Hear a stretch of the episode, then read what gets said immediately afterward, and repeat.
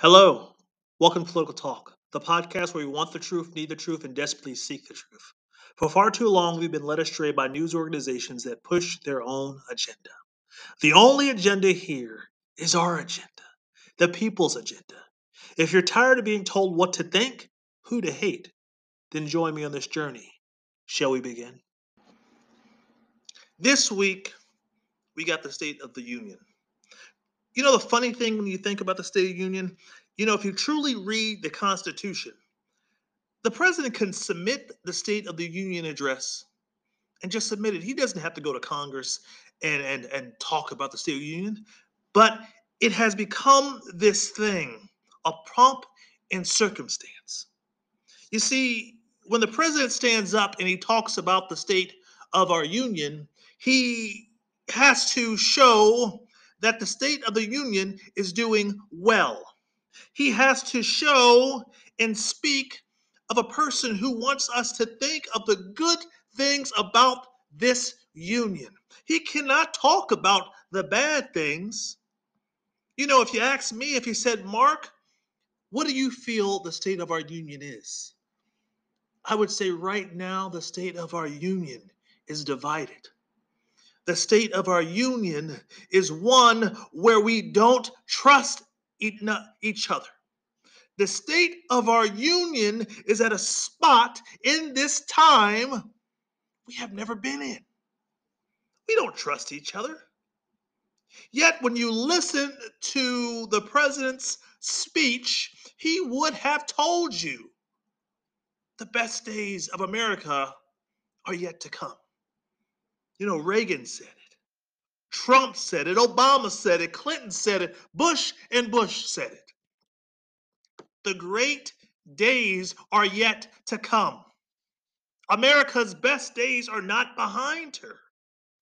And when we think about that, we can say, well, yes, you're right. The best days are yet to come. But right now, we are not living in the best days. We don't trust each other. We have a Congress that is so divided, they don't seek the truth. They don't want the truth. They don't need the truth. They govern on TikTok and Facebook, yet they still want us to pay them. The president put good proposals on the table, but none will become law. You see, the State of the Union, you know, I would have liked to hear the president say, right now, the state of our union is not a good one. The state of our union is at a point that we can reverse, but we have to be willing to do it. We have to be willing to get away from our parties and actually start working for the American people. The election is over. Give me 1 year to meet me at the table and let's work together. Let's work and put this country on the right footing. Let's put politics aside. Give me 1 year. 1 year, let's govern like our lives depended on it. 1 year. Give me 1 year to show the American people that the Republicans and Democrats can sit down at the table and talk to each other. We don't need to raise money. The election is over, but you see, the problem is we're in this steady election cycle that just won't fucking end. We're constantly looking at next year. We're constantly looking at tomorrow. We're not looking at today. And yet the American people have to suffer. Yet the American people have to struggle. Why? Because Congress would rather get their sound bites right than fixing America.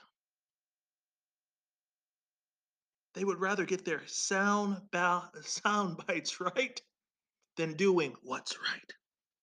Can you imagine if the 1 year after the election, Congress and the president actually did something, actually governed, and instead of being at each other's throats? The Republicans want to say We've got the mandate. The American people chose us. So you have to be willing to listen, Mr. President. I agree with that. But I also want them to realize you just have the House. So what you're pushing, you have to realize you still have to get it through a Democratic Senate. So if you go too far right, you're not going to get Democrats in the Senate to go with you. You're not going to get the president to sign anything. You have to be willing to meet in the middle. Because if you go too far right, this country will suffer because you have something to prove that I just don't know. You see, if you just give me 1 year, imagine what we can do for the American people. Imagine the taxes we can take care of. Imagine if we can actually work for the American people. Let's put a package on the table. Let's truly make this country beneficial for the middle class. You see, we talk about the middle class, yet we forget about them after Election Day because we don't need them anymore. We need our rich donors. We need to shift the focus and start looking at the people that put us here and stop putting the people who could give two shits and only care about their money. This country has to be better than what it was. Can you imagine if the president gave that speech? If he actually put proposals on the table that can actually pass? That he can get buy-in from both sides. Why do we have to govern in a way where we're so quickly just focused on the left? So quickly we're focused on the right. Let's focus on the middle. Let's get things done. Stop the messaging bills. Stop the fighting. Stop going on the road bashing the other side because you're trying to get brownie points. The only point you need is the American people to agree with you. You see, if you said, Mark, what is the state of our union? It's not good. It's not well. Democrats are calling out Republicans for yelling and hollering and acting like a bunch of jackasses at the State of the Union. But what did we see? Someone posted a video when the Democrats did it to Donald Trump. We have to get to a point where we respect the president again. You don't have to like Joe Biden, but respect the chair he holds. Because Congressman, Senator, you want the same respect from us. You want us to look at you and say, you don't have to like me, but I'm a congressman. I'm a senator. Yes, and I respect your office. But it has to be a two-way street. You don't have to like the president, but respect the office. Give him the respect he deserves. So you think he's lying. Put a proposal forward. When do we get to a point in this country when the minority party refuses to put anything forward, and all they do is bitch and complain? Show us what you got. Show us your side. But like I said, people are scared to put their proposals forward because if they put their proposals forward, guess what happens? The other side will bash it and tear it apart. So they won't. And if they do, they won't put meat in it. Because if they put meat and they put detail and how we'll get to what they want to do, the outcome won't be good. They know the other side will bash it. The other side will hate it. Nobody will hate it if you just sell it to the American people. Give me 1 year. Give me 1 year. Let's sit at the table. The American people chose the Republicans to run the House. Let's meet in the middle. Give me 1 year. Let's put proposals that can actually pass. Let's actually work for the American people that sent us here, that pay us a decent wage. Aren't we tired of being in this cycle of always arguing, bickering, and getting nothing done? We're at a point in this country, if we cannot get it right, the American people suffer. Your voters suffer. You don't suffer because you'll just blame the other side. And when I talk about the State of the Union, I talk about the debt ceiling. Nobody wants to talk about the debt ceiling. When Joe Biden brought up something, he said, under the last administration, Congress raised the debt ceiling 3 times. They put a clean debt ceiling on the table and raised it 3 times. You know, if Republicans had gone to Donald Trump and they had begged for cuts, and he actually agreed, I would say the Republicans have a right, have a heel to die on, because they did it under a Republican administration. But they don't, because under a Republican administration, they went along to get along. They never asked for cuts. They just raised the debt ceiling clean and fair. But when it comes to a Democrat, now we have an issue. And I agree, there should be some cuts. There needs to be something we can look at. But the debt ceiling is money we've already spent. Maybe we need to look at future spending. But the problem is Republicans don't know where to cut. They don't want to touch the social safety net. They don't know where to take the money, because wherever they say, let's focus on this part and cut this, they know they'll get backlash. And God forbid they get the backlash, because they don't want it. You know, I have been thinking. Nobody wants to talk about Social Security and Medicaid and the social safety net. God forbid we talk about that. But when you truly think about it, you can save Social Security. You can save Medicare. But you have to tinker with the programs. They need to be on the table. Rick Scott's plan of every 5 years putting those bills or those benefits up for a vote is stupid. It's a stupid plan. If you ask me, Mark, what would you do? I would raise the retirement age to 70, 75. I would means test the hell out of it. If you're someone who is rich, you don't need a safety net. I would look at the financial aspect of who is getting the money. You see, it's not popular.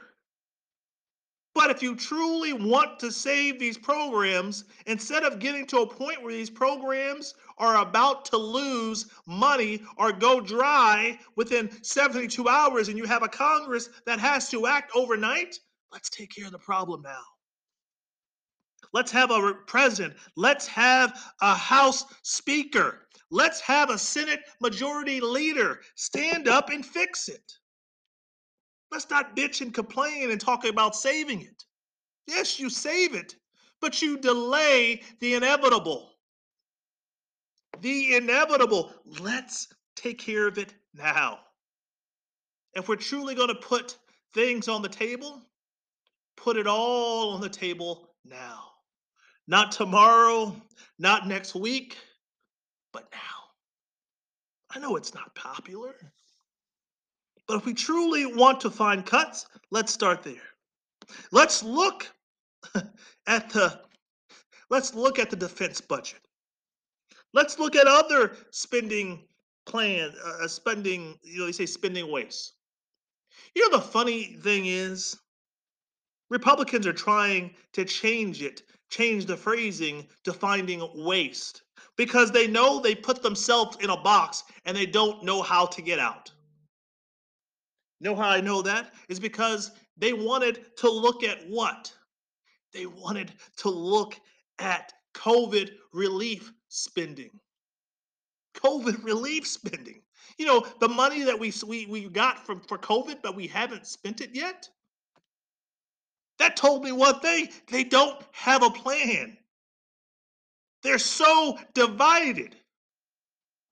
That's the fucked up thing.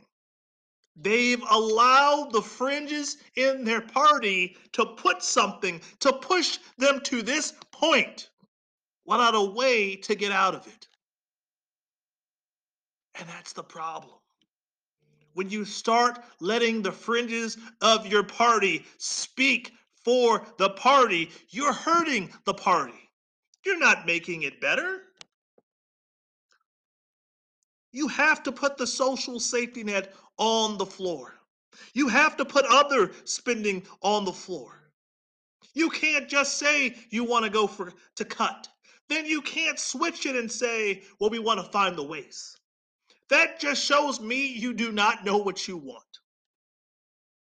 But if you give me 1 year, we can sit at the table. We can work the numbers. We can truly find a way to save this country for future generations. Just give me 1 year. Please, just give me 1 year. All I need is 1 year for you and me to sit at the table and talk. Let's talk about it. Let's be about it. The American people are depending on us.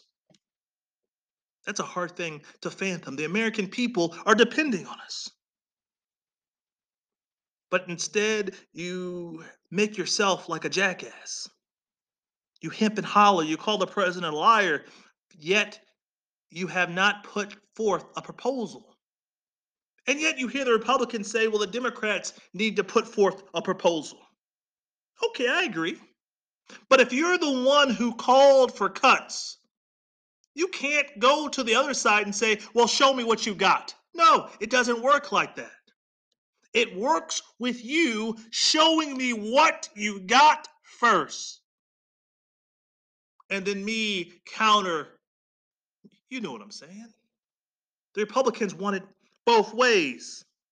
They have put themselves in a box. You have a speaker that allowed himself to be put in this box. I agree with what Chuck Schumer said. Well, I will say he said there will be a clean debt ceiling. I hope there'll be a clean debt ceiling. But I fear that we're going to get to the point where the Republicans are going to push us over the edge. Because I feel like there's a fraction of Republicans right now who share this belief that, what if we default? What is the big deal? Nothing's going to happen. Nothing's going to happen. They are ready to go over the cliff because they believe in their head of heads that nothing will happen and it's all make-believe. So they'll hurt their voters, as well as you and me. That tells you they don't give a shit about this country. All they care about is tearing down the system. Tearing the system down for what? So you heard us? Because of some ideology you had in your head that you feel that everyone should agree with? Like I said before, you know, under Trump, the debt ceiling was raised clean as a whistle 3 times without a problem. Now, had that not happened, had Trump had to come to some cuts, I would say they have the high horse to stand on. But no. So for you to be under this Democratic administration and now you demand cuts, it shows the hypocrisy. It shows the hypocrisy that you are pushing. That when a Republican's in office, you don't give a shit about the debt. You don't give a shit about the deficit. But God forbid when a Democrat takes the helm, well, we need to find the cuts. We need to find the cuts. Ladies and gentlemen, you can't have it both ways. It has to be fair on both sides. So think about it. If we go over the cliff, the dollar will be hurt. It could possibly lose its standing on the national stage. And then think about that. If people start to pull away from the dollar,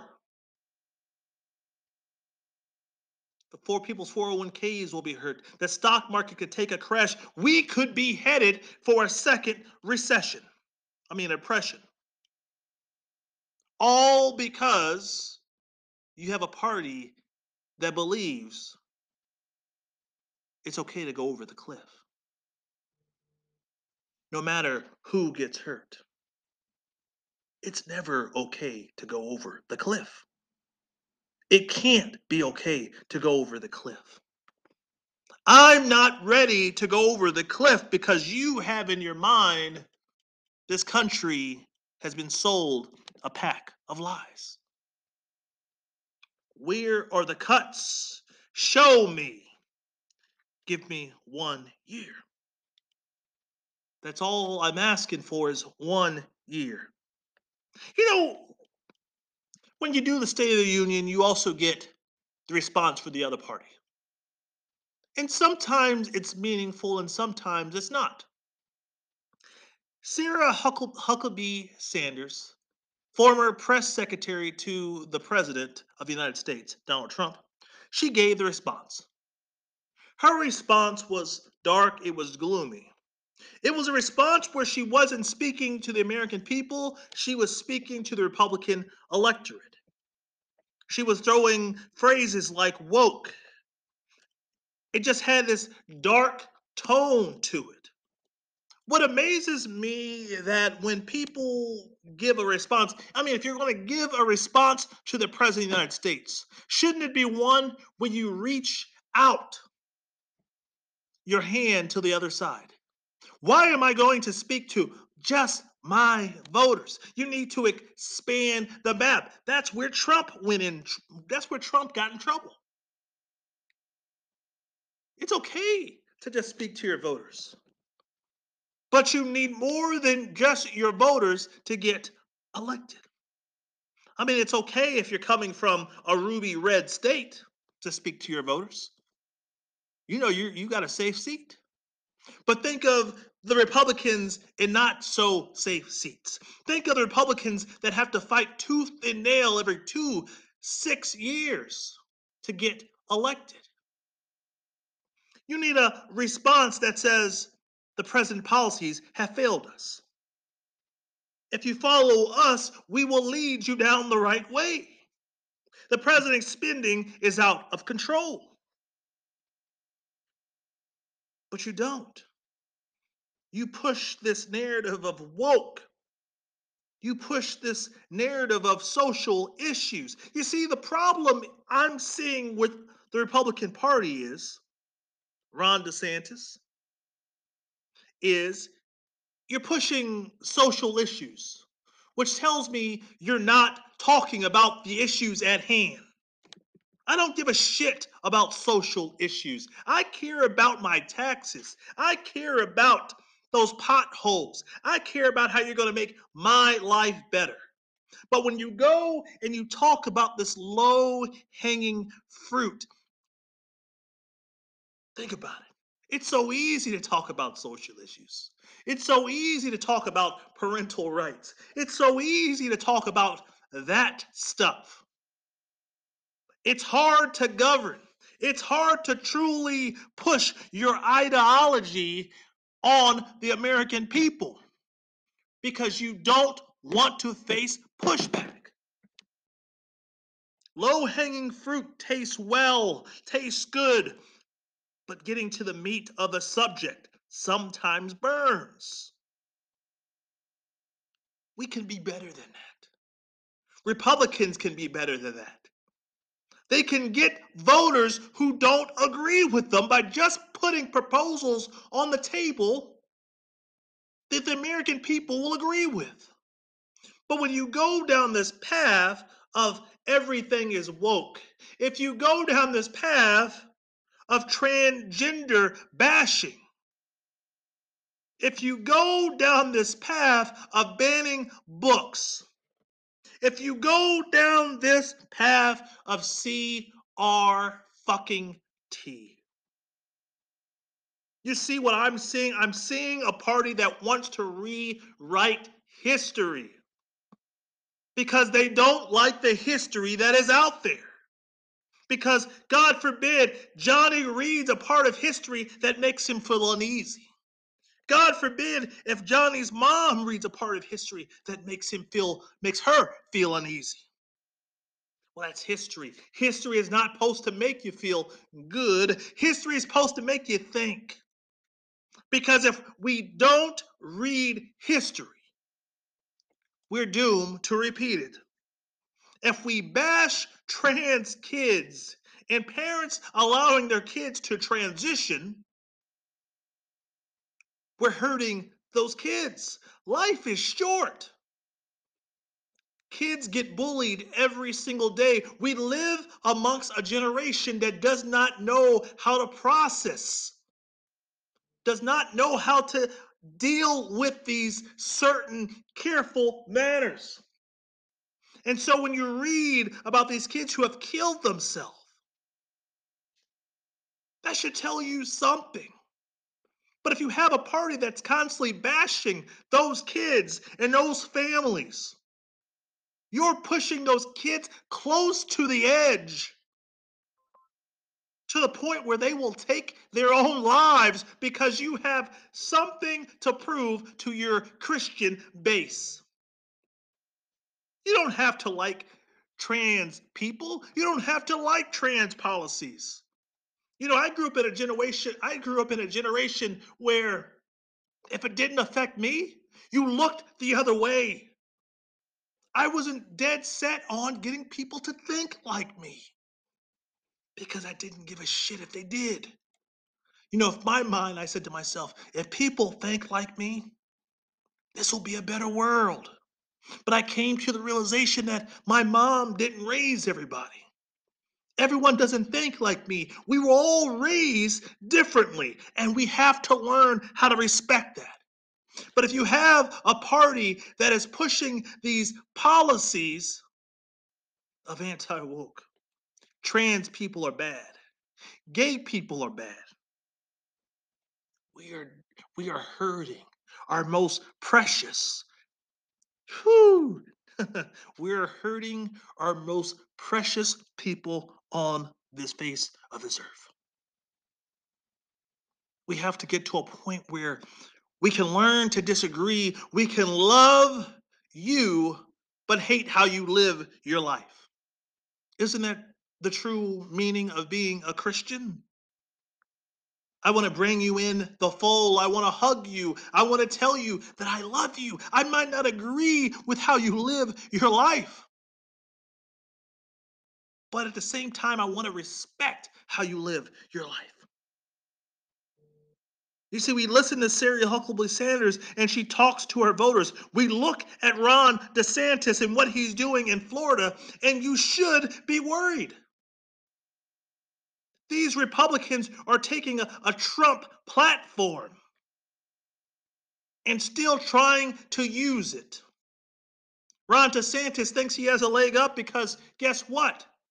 He won big in Florida. Sarah Huckabee Sanders thinks she's doing well, but you won in a ruby red state. You had an R behind your name. Of course you were going to win the governorship. The part that they will find hard is when you step outside of a ruby red state, when you step outside the arm of Florida and realize that everyone doesn't think like you, that your policies have to expand.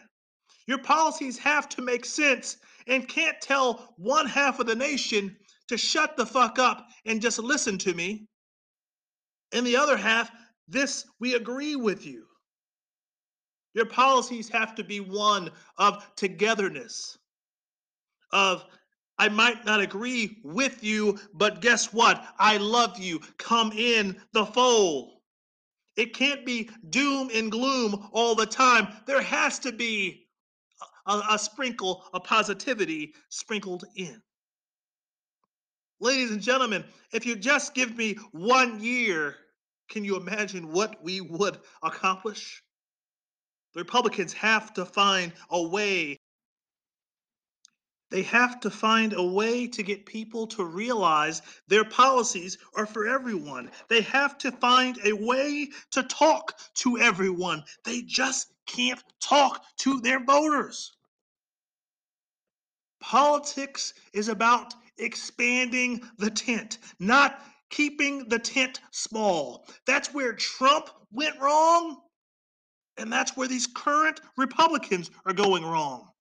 Can you imagine in the midterms, had they did that, they wouldn't have this slim majority in the House. They would not have lost the Senate. But instead, they took the Trump playbook. And look where it's led them. It's led them to a small caucus. It's led them to a speaker that has become the weakest speaker known to man. It's led them to a Republican minority in the Senate when they should have the majority. But if you put proposals on the table, if you put policies on the table where you're only speaking to your voters, don't be surprised if the other voters choose not to go along with you. You have to expand the map. You have to be willing to talk to the American people. I know it's hard, but it can be done. Trump did it in 2016. Obama did it in 2008. Biden did it in 2020. Republicans can do it in 2024.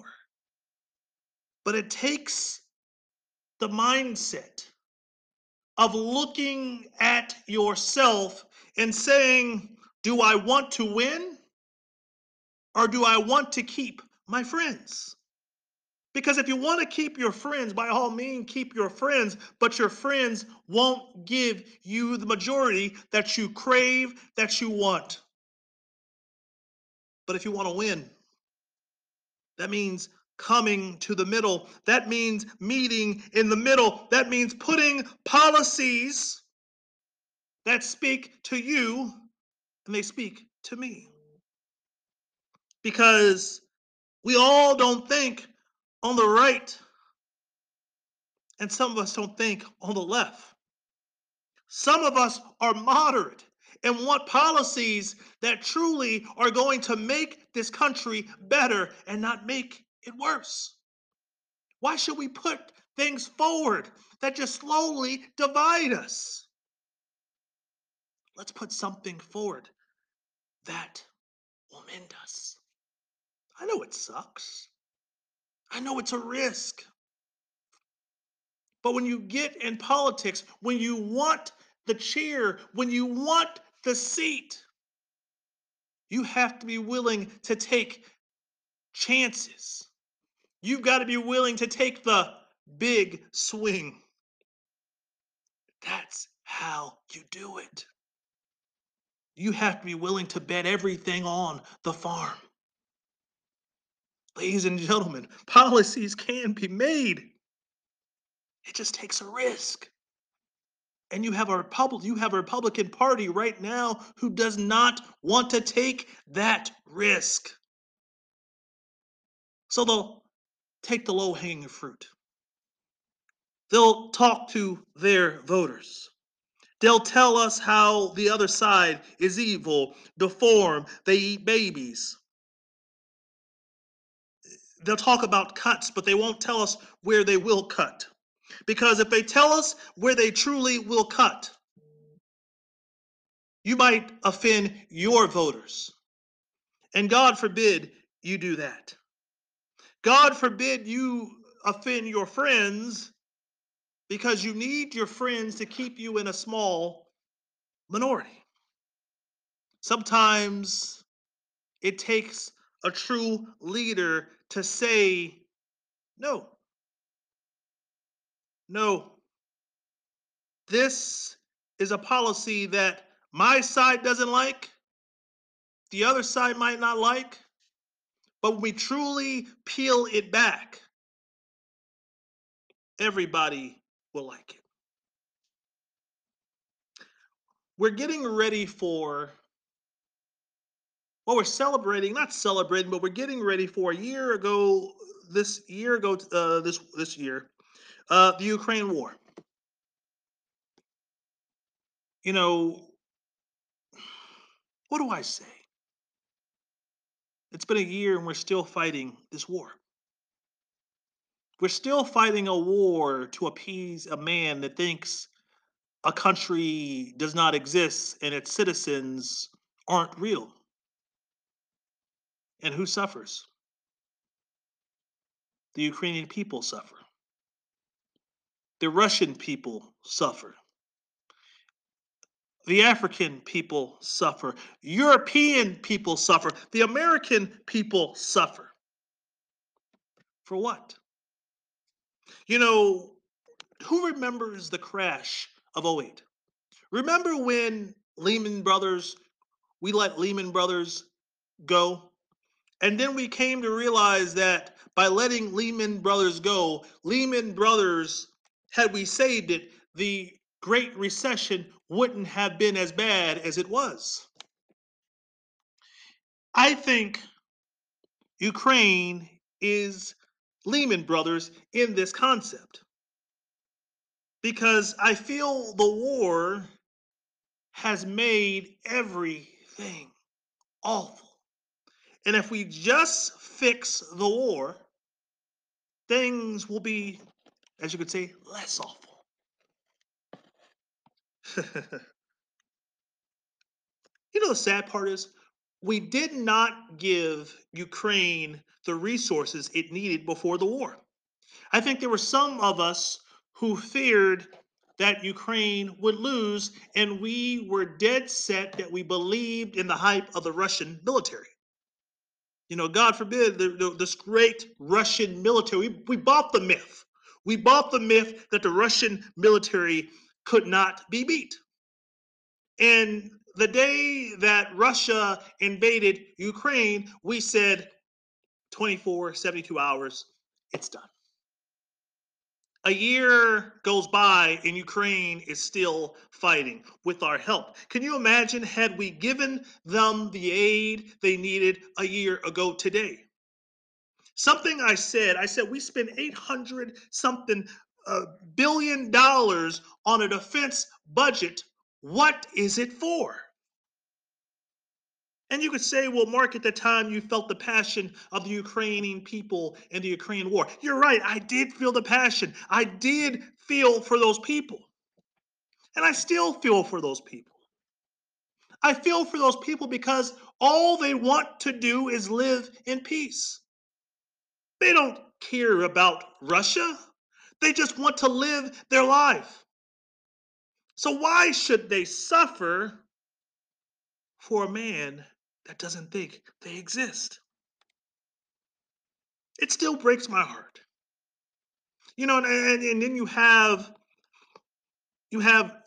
countries like Germany and other countries in Europe who have dragged their feet because they don't want to help the people of Ukraine. And it rankles my mind because I say, if you let Ukraine fall, you're just allowing Russia to continue to roll on. You've got people in the House of Representatives who don't think we need to give more aid to the Ukrainian people. Now you could say we've given them enough. You could say we have issues here in America that we need to deal with. And you would be right. But I would tell you this, if we don't help the Ukrainian people and we allow, like Lehman Brothers, we allow that country to fall, we'll be surprised. Well, we can't be surprised when we get the same ending that we got when we let Lehman go, that we'd get if we let Ukraine go. Can you imagine had we given them the support they needed, the money, the tools, everything at the beginning of the war? Maybe the war would be over. Maybe Putin would be out of power. Maybe you'd have a different leader in, maybe you'd have a different leader in Russia. But no. We wanted to see. We took a, you could say we had a president that took a wait and see approach to see how it would play out. We had a European approach that would, well, you know, they wanted to see how it would play out. But now we are slowly giving them things that we told them no, we're saying yes now. I now, unlike then, agree we should not have sent troops in. At that time, I thought I was ready to go to war, but now I know that would have been wrong. Because what I believed in Afghanistan, I believe in Ukraine. You can't help a country save themselves. They have to be willing to fight. And I looked at Afghanistan and I saw that they weren't willing to fight. Well, some of them were, but the country fell. I look at Ukraine and I see the passion in their eyes. They're fighting for something. They're fighting for their survival. They're fighting for their country.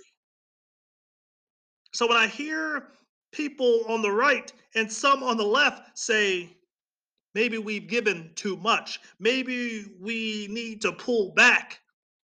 I can see where they're coming from. I can agree to a point, but I also agree that we need to give Ukraine everything they need to finish this war off.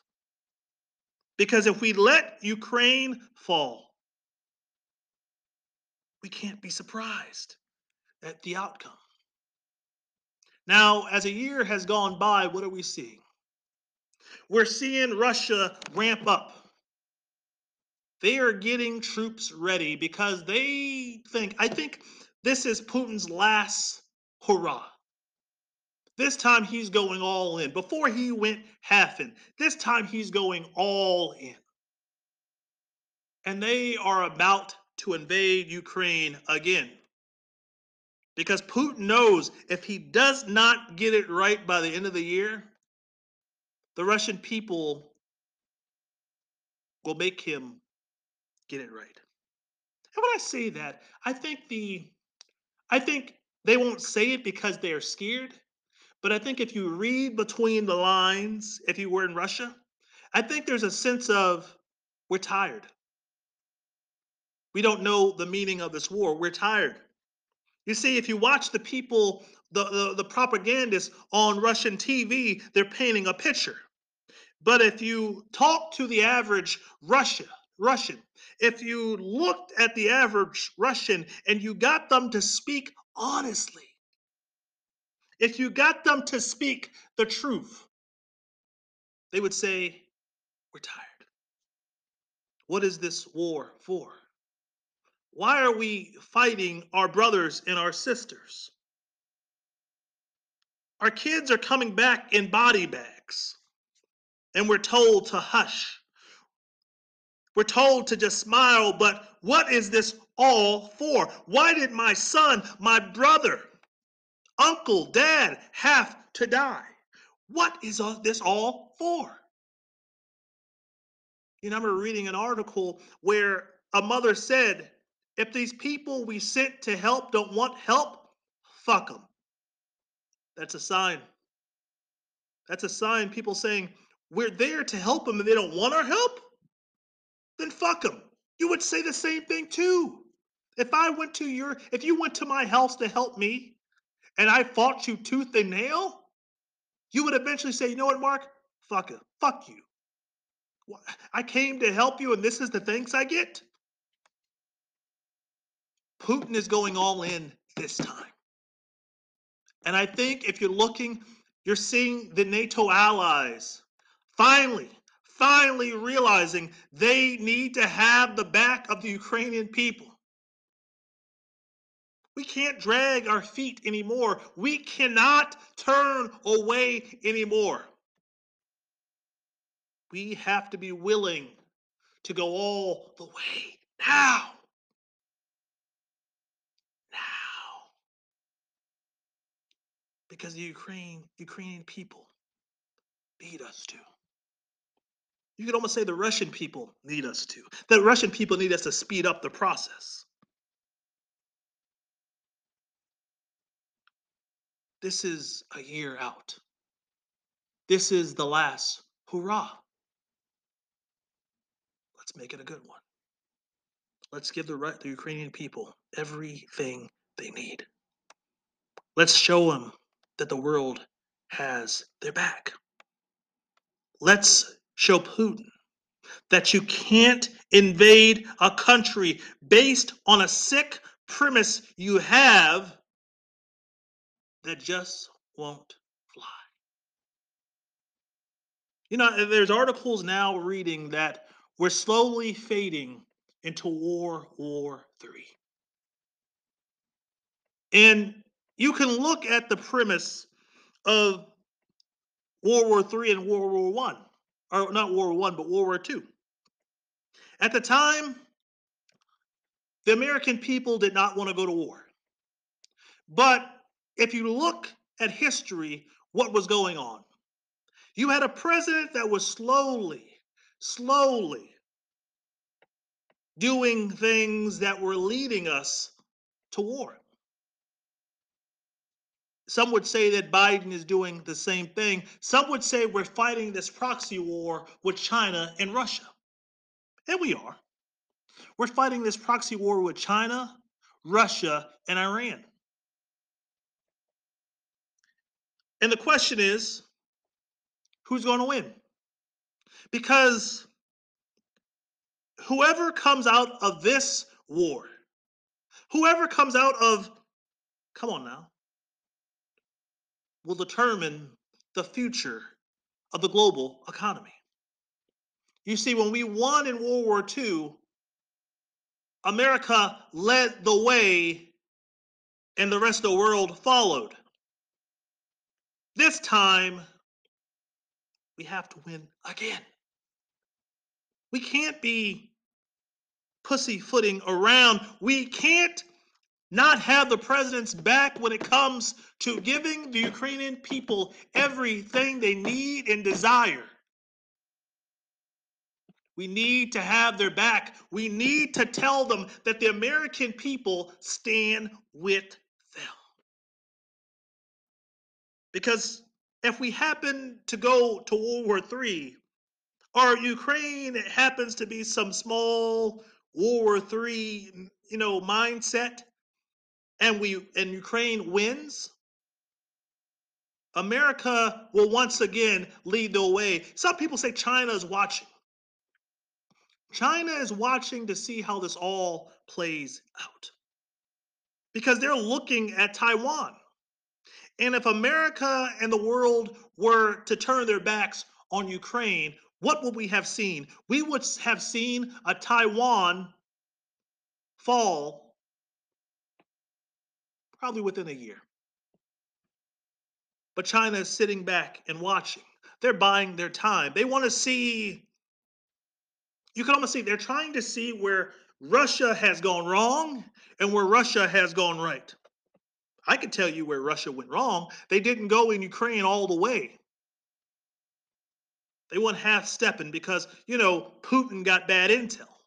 And as he got bad intel, look at the outcome he got. But him going in all the way tells the China people, this is how you do it. Now, I like to believe that Ukraine will stand tall. Ukraine will stand strong. But if you have Russian forces go in full steam ahead, you have to fear what could happen. You have to fear what could happen.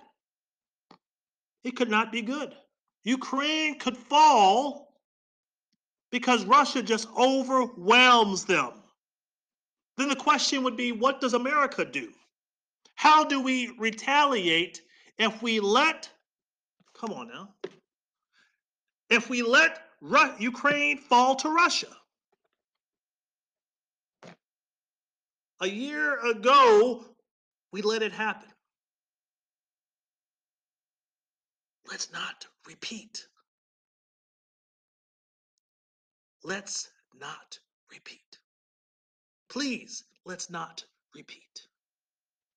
We cannot repeat. Please, let's not repeat. We can't repeat. We must not repeat. One thing that's we're seeing now, and we're seeing a lot of, are these floating balloons in the air. You know, makes you wonder, what is China's end game? What were they trying to accomplish by these balloons? You know, a lot of flack I gave and others gave to the president of not shooting the balloon down and waiting for it to travel across the United States. Well, as I did some reading, I saw where they wanted to study the balloon. They wanted to track it. It was, as you could say, it was a class to see how China does things. It's a risky class because you're allowing a country to get intel and send the intel back to the motherland. Now, I can kind of agree that you should study what your foes are doing, but I disagree because I think it allows an adversary country to know where our security spots are, our weak spots are.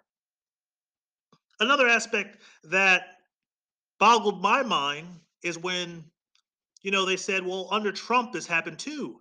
And you were quick to see the pushback from Trump and other Trump officials to say it did not happen. But then as I dug deeper and I read a little bit more, some said that maybe it happened, but no one let the president know. Think about that. Something was floating in the air from another country, taking intel of our country, and no one felt the need to let the president of the United States know about it, because they feared he would act in a way that could harm us. That should give you pause if we re-elect Donald Trump, that this happened under his watch, but his own officials would not tell him. That says a lot. That says a lot about his leadership style. That says a lot about his people under him, that they did not trust him with this information. But you will see some people won't see that. Now, I agree with the premise that we should study what our foes are doing, but I also want to go back that we should have just shot it down. We should have just shot it down. By letting it go over our safe spots, our weak spots, we're showing China where the jewelry is. You know, I know that, you know, I watched an interview this weekend, and an official, a high-ranking official who's retired, said, "This shows us that China is using 1980s technology because their satellites aren't strong enough. That they have to come down from the sky to be seen to get the intel." Well, that gives you some comfort, but at the same time, that gives you pause. You know, I still remember that article where you had two generals say by 2025, we will be going to war with China. And as soon as that happened, you're seeing the balloons. I think you need to have a president get on the phone and push back on President Xi and tell him to cut the fucking shit out. Cut the fucking shit out. And every time a balloon enters our air space, blow it up, shoot it down. We have to show the Chinese people that America means business. We need to show the Chinese president that America means business. We can't have a weak response. But what do you see? You'll see some aspects of people saying, well, under Trump's watch, this never would have happened. And as you can see with some of that, that was quickly hushed because of, as you can see, it happened under his watch. But once again, you need strong leadership, no matter who the president is. And if you have a president whose own officials can't tell him about this incident, that should give you pause, because it goes into questions of what else weren't they telling President Trump? Were they running a secret government under the current government without us knowing? That just opens a lot of doors. That opens a lot of questions. Now, would we have liked the response that Trump would have gave China? Maybe not. But maybe an incident like that with a president that some deem erratic, maybe could have brought this country together. Maybe he could have got the left to back him along with the right to show China that America will always be divided when you do something that tests us. And at the end of the day, that's what we seek. I want a government that is united and willing to do whatever it takes to protect the American people. You know what's sad as we go along? The Republicans ran on inflation and crime. The question I asked them is, where's the bill? They are doing hearings on, Twitter and how the FBI spied on the American people and the corruption of the FBI. Not one hearing on immigration, not one hearing on inflation, not one hearing on crime. We are seeing a Republican House governing on a revenge tactic. You see, they're looking at impeaching what? The Homeland Secretary. Because they claim the Homeland Secretary is not doing his job. Well, maybe he's doing his job, but he's not doing it the way you want him to. Because if you impeach the Homeland Secretary on not doing his job, you're setting a precedent. A precedent that can come back and bite a Republican administration.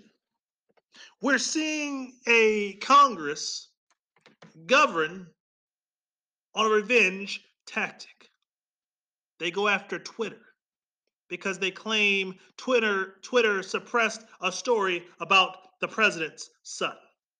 And in their mind, that story would have what? Swayed the election. I don't buy that. I don't buy that one simple story that supposedly was suppressed on Twitter, but we heard about. The question I would tell my Republican counterparts is this.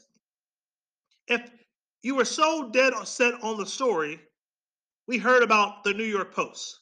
People have internet access. They know how to Google something.